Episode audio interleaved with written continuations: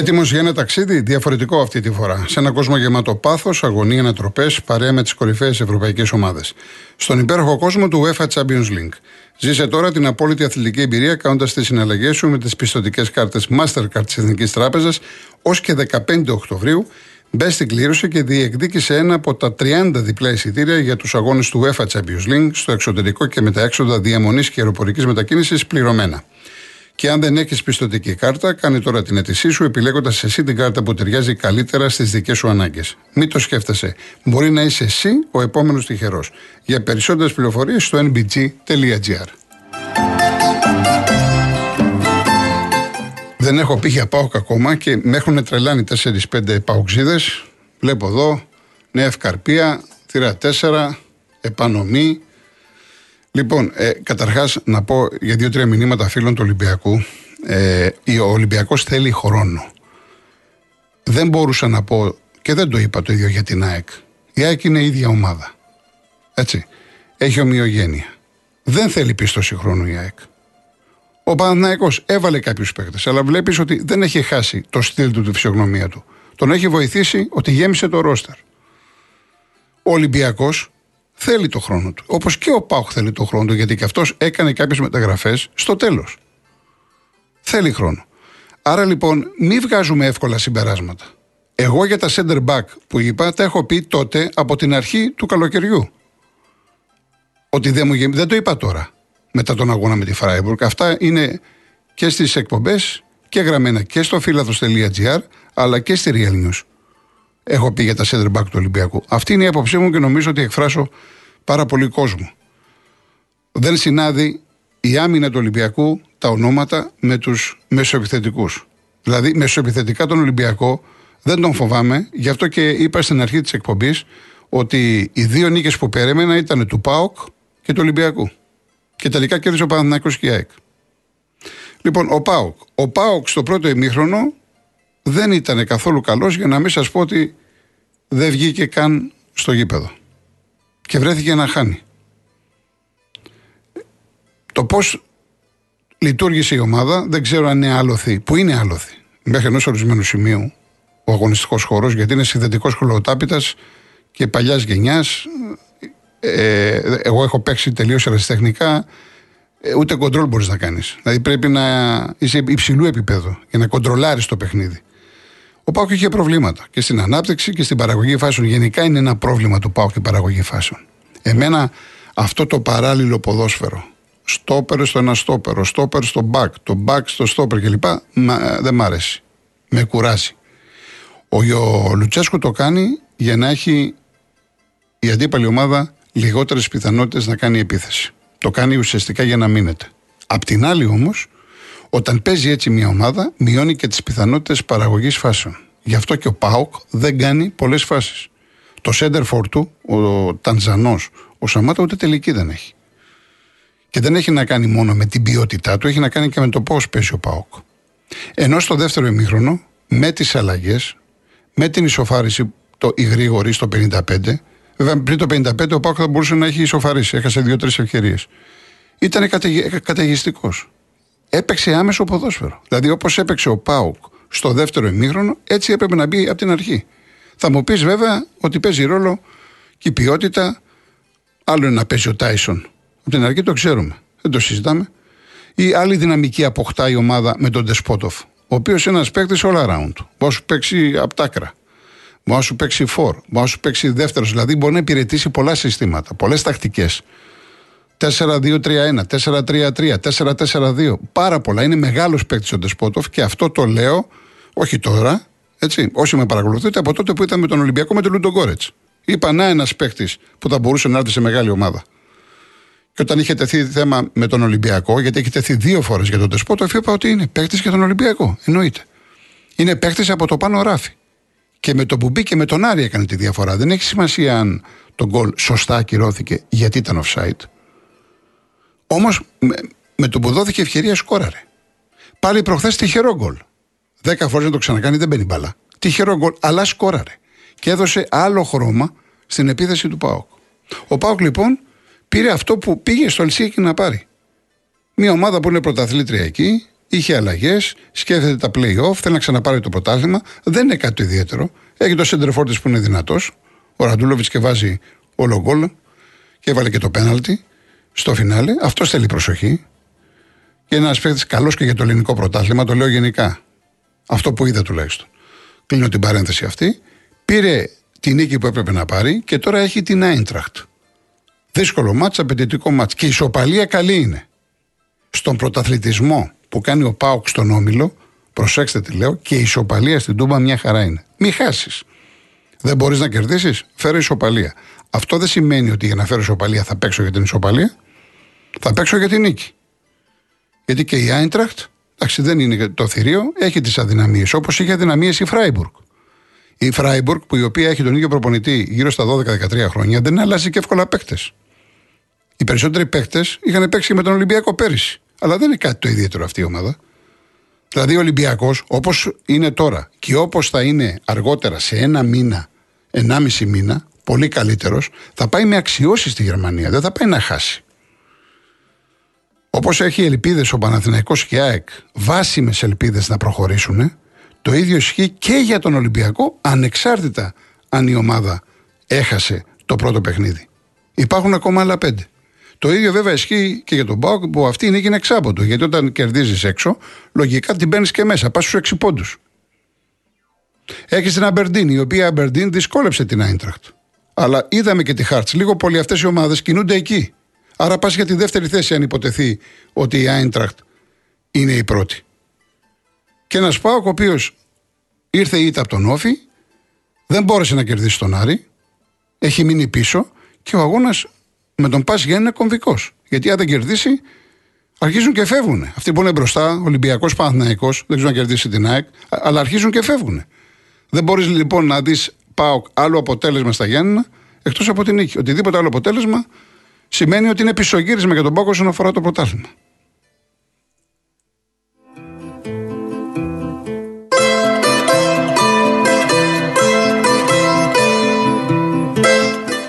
Ε, Νίκο μου από τον Περισσό, λες τώρα αν ο Πόνσε ήταν από την αρχή, δεν μπορούμε να μυρίζουμε τα νύχια μας κι εμείς και οι δημοσιογράφοι και οι οπαδοί και ο προπονητής κλπ.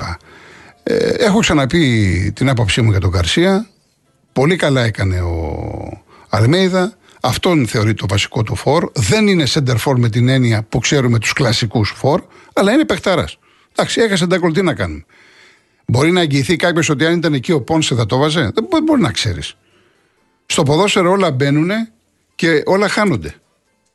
Και αυτό δεν το λέω τώρα μόνο για τον Καρσία. Αυτό εσύ βλέπεις. Τι έχασε ο Σπόραρ, με, ο με την Πράγκα. Τι έχασε, σου θυμίζω. Και τι έβαλε προχθές.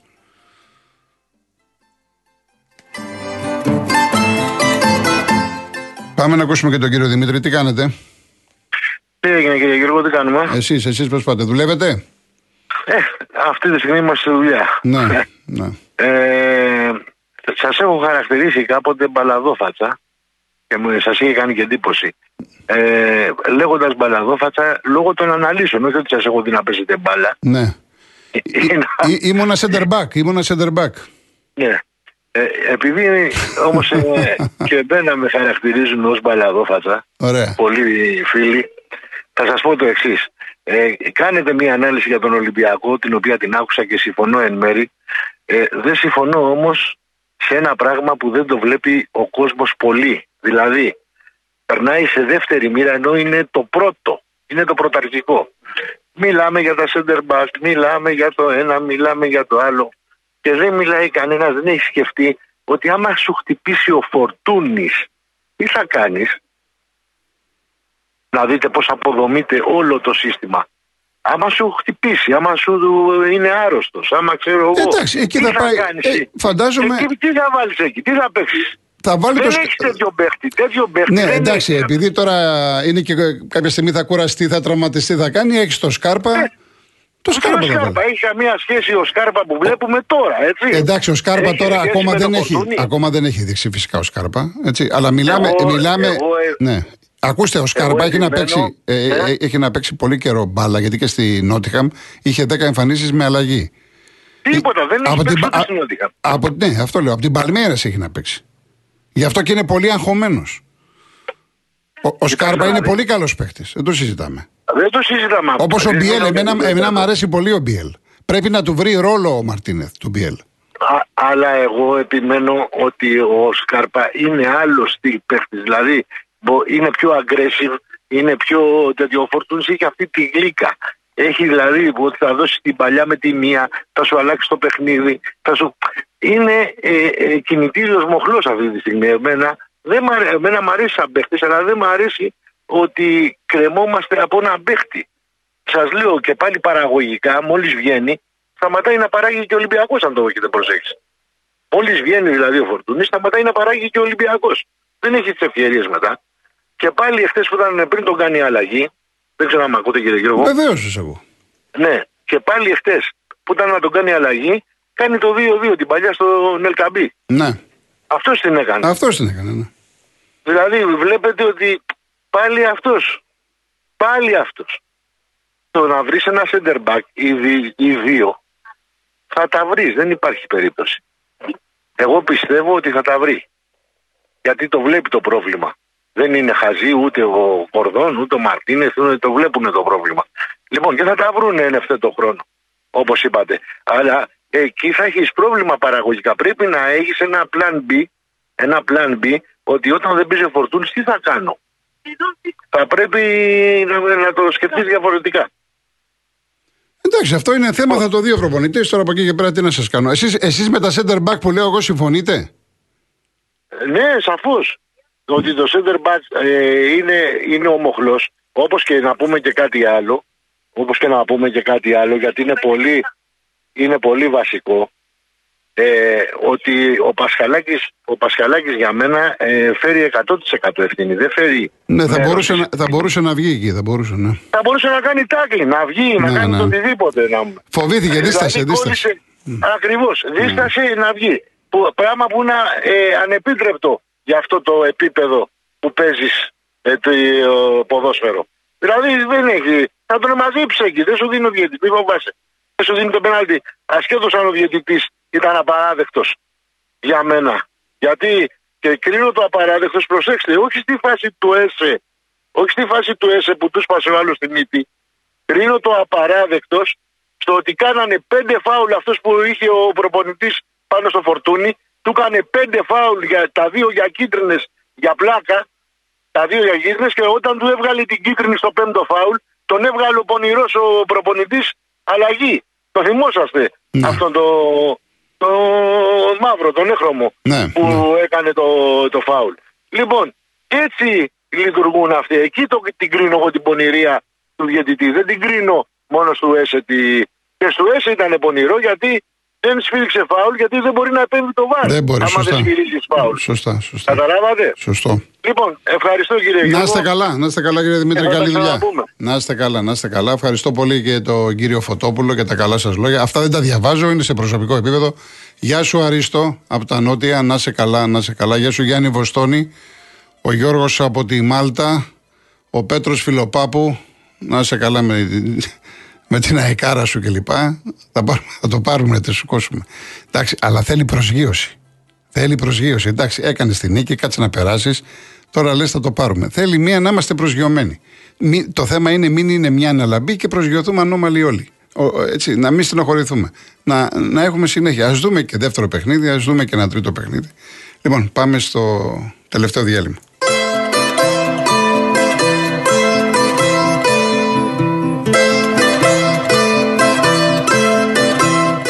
Λοιπόν, φτάνουμε προς το τέλος της εκπομπής. Να πω στη Super League 2 έχουμε πρεμιέρα, έτσι.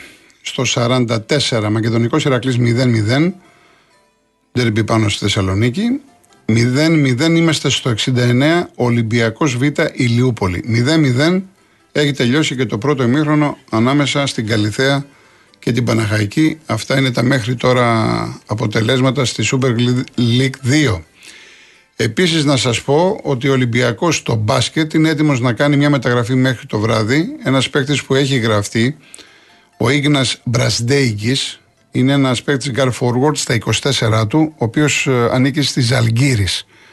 Οι πληροφορίες λένε ότι υπάρχει συμφωνία ανάμεσα στις δύο ομάδες και τον καλαδοσφαιριστή. Ο Ολυμπιακός θα πληρώσει περίπου μισό εκατομμύριο ε, ευρώ και αναμένεται το βράδυ να ανακοινωθεί η απόκτησή του. Ήθελε ο Ολυμπιακός ένα παίκτη στο μπάσκετ.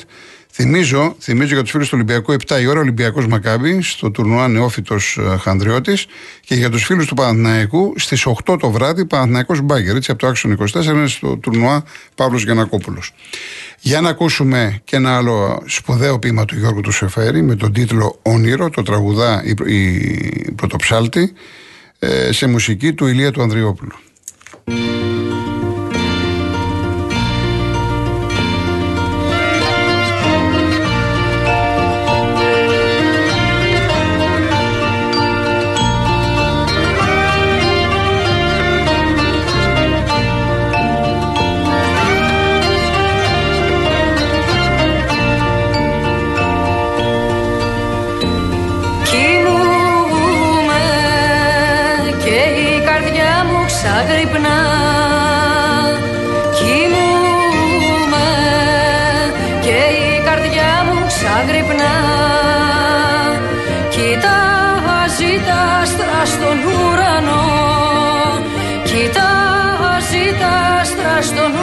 No.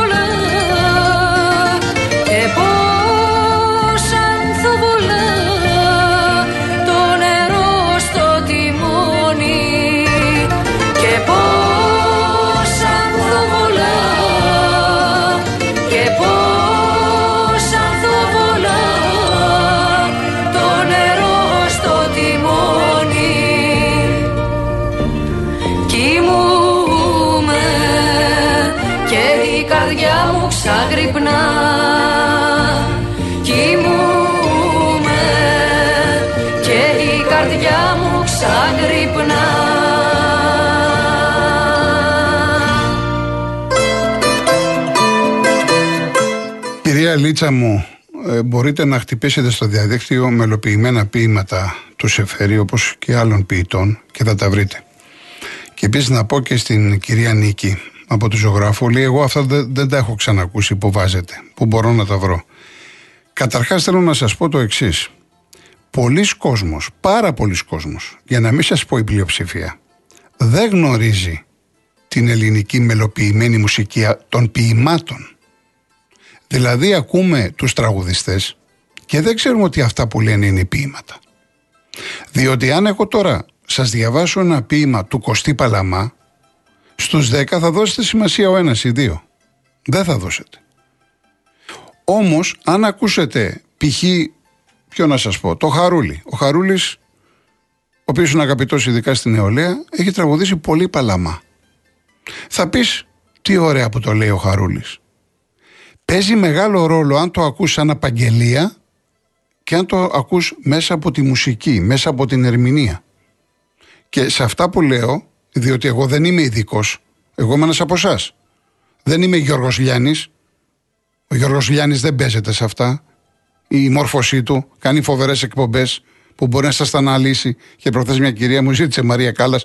Εγώ δεν είμαι ειδικός και ικανός να κάνω Μαρία Κάλλας. Είμαι πολύ μικρός για να ασχοληθώ με τη Μαρία Κάλλας. Ασχολήθηκε ο Γιώργος. Λοιπόν, και εγώ, όταν ήμουν πιο μικρός, δεν ήξερα και εγώ μαθαίνοντας.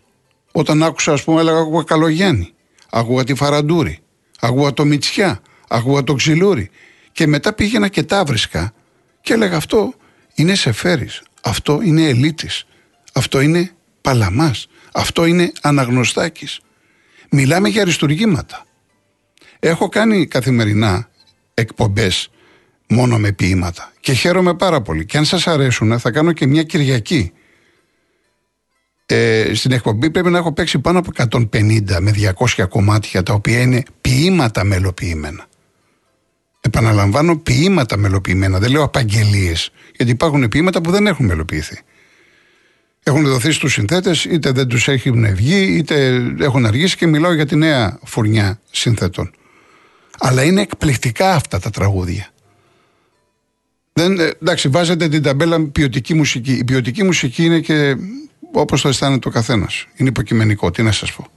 Πάντως, εγώ, επειδή μου αρέσει πολύ η ποιήση, και ειδικά όταν ε, ακούμε μελοποιημένα ποίηματα, είναι το κάτι άλλο. Δηλαδή το, το προτιμώ από όλα. Αλλά αυτό αφορά τον Γιώργο και τον κάθε Γιώργο. Έτσι, μελοποιημένα ποίηματα θα τα βρείτε. Λοιπόν, ε, Χρήστο μου, είναι η Ιεροσιλία, πολύ μεγάλος ο Σπανούλης και ο Διαμαντίδης και ο Παπαλουκάς και όλα τα παιδιά αυτά. Μην, μπορώ, μην κάνουμε, όχι δεν μπορώ να κάνω σύγκριση με τον Γκάλι αν είναι δυνατόν.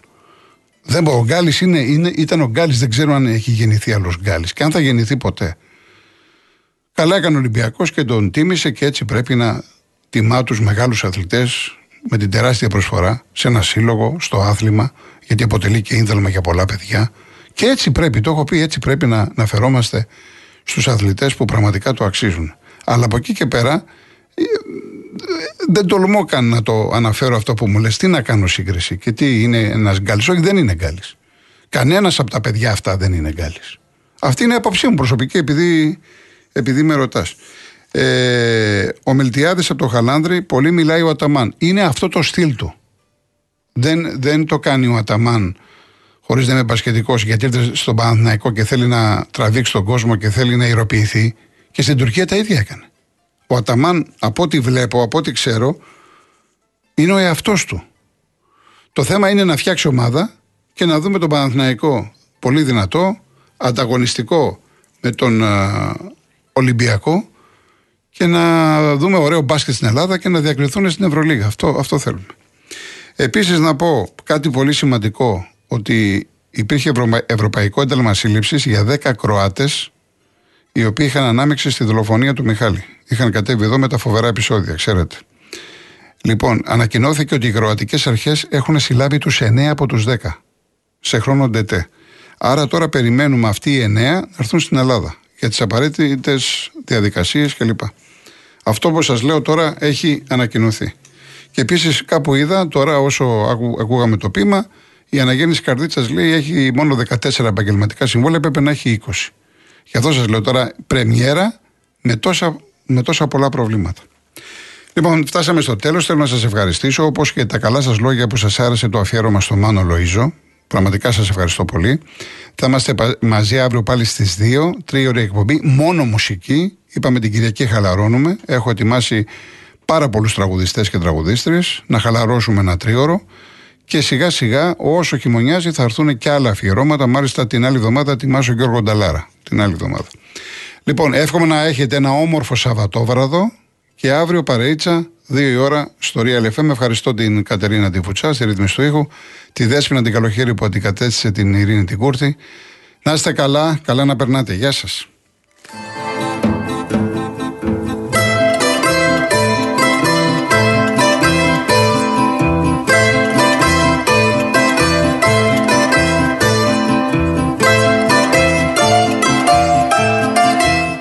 Τελευταία λέξη ανήκει στο Σεφέρι από την ομιλία του όταν πήρε το Νόμπελ. Σε αυτόν τον κόσμο που ολοένα στενεύει, ο καθένας μας χρειάζεται όλους τους άλλους. Πρέπει να αναζητήσουμε τον άνθρωπο όπου και αν βρίσκεται.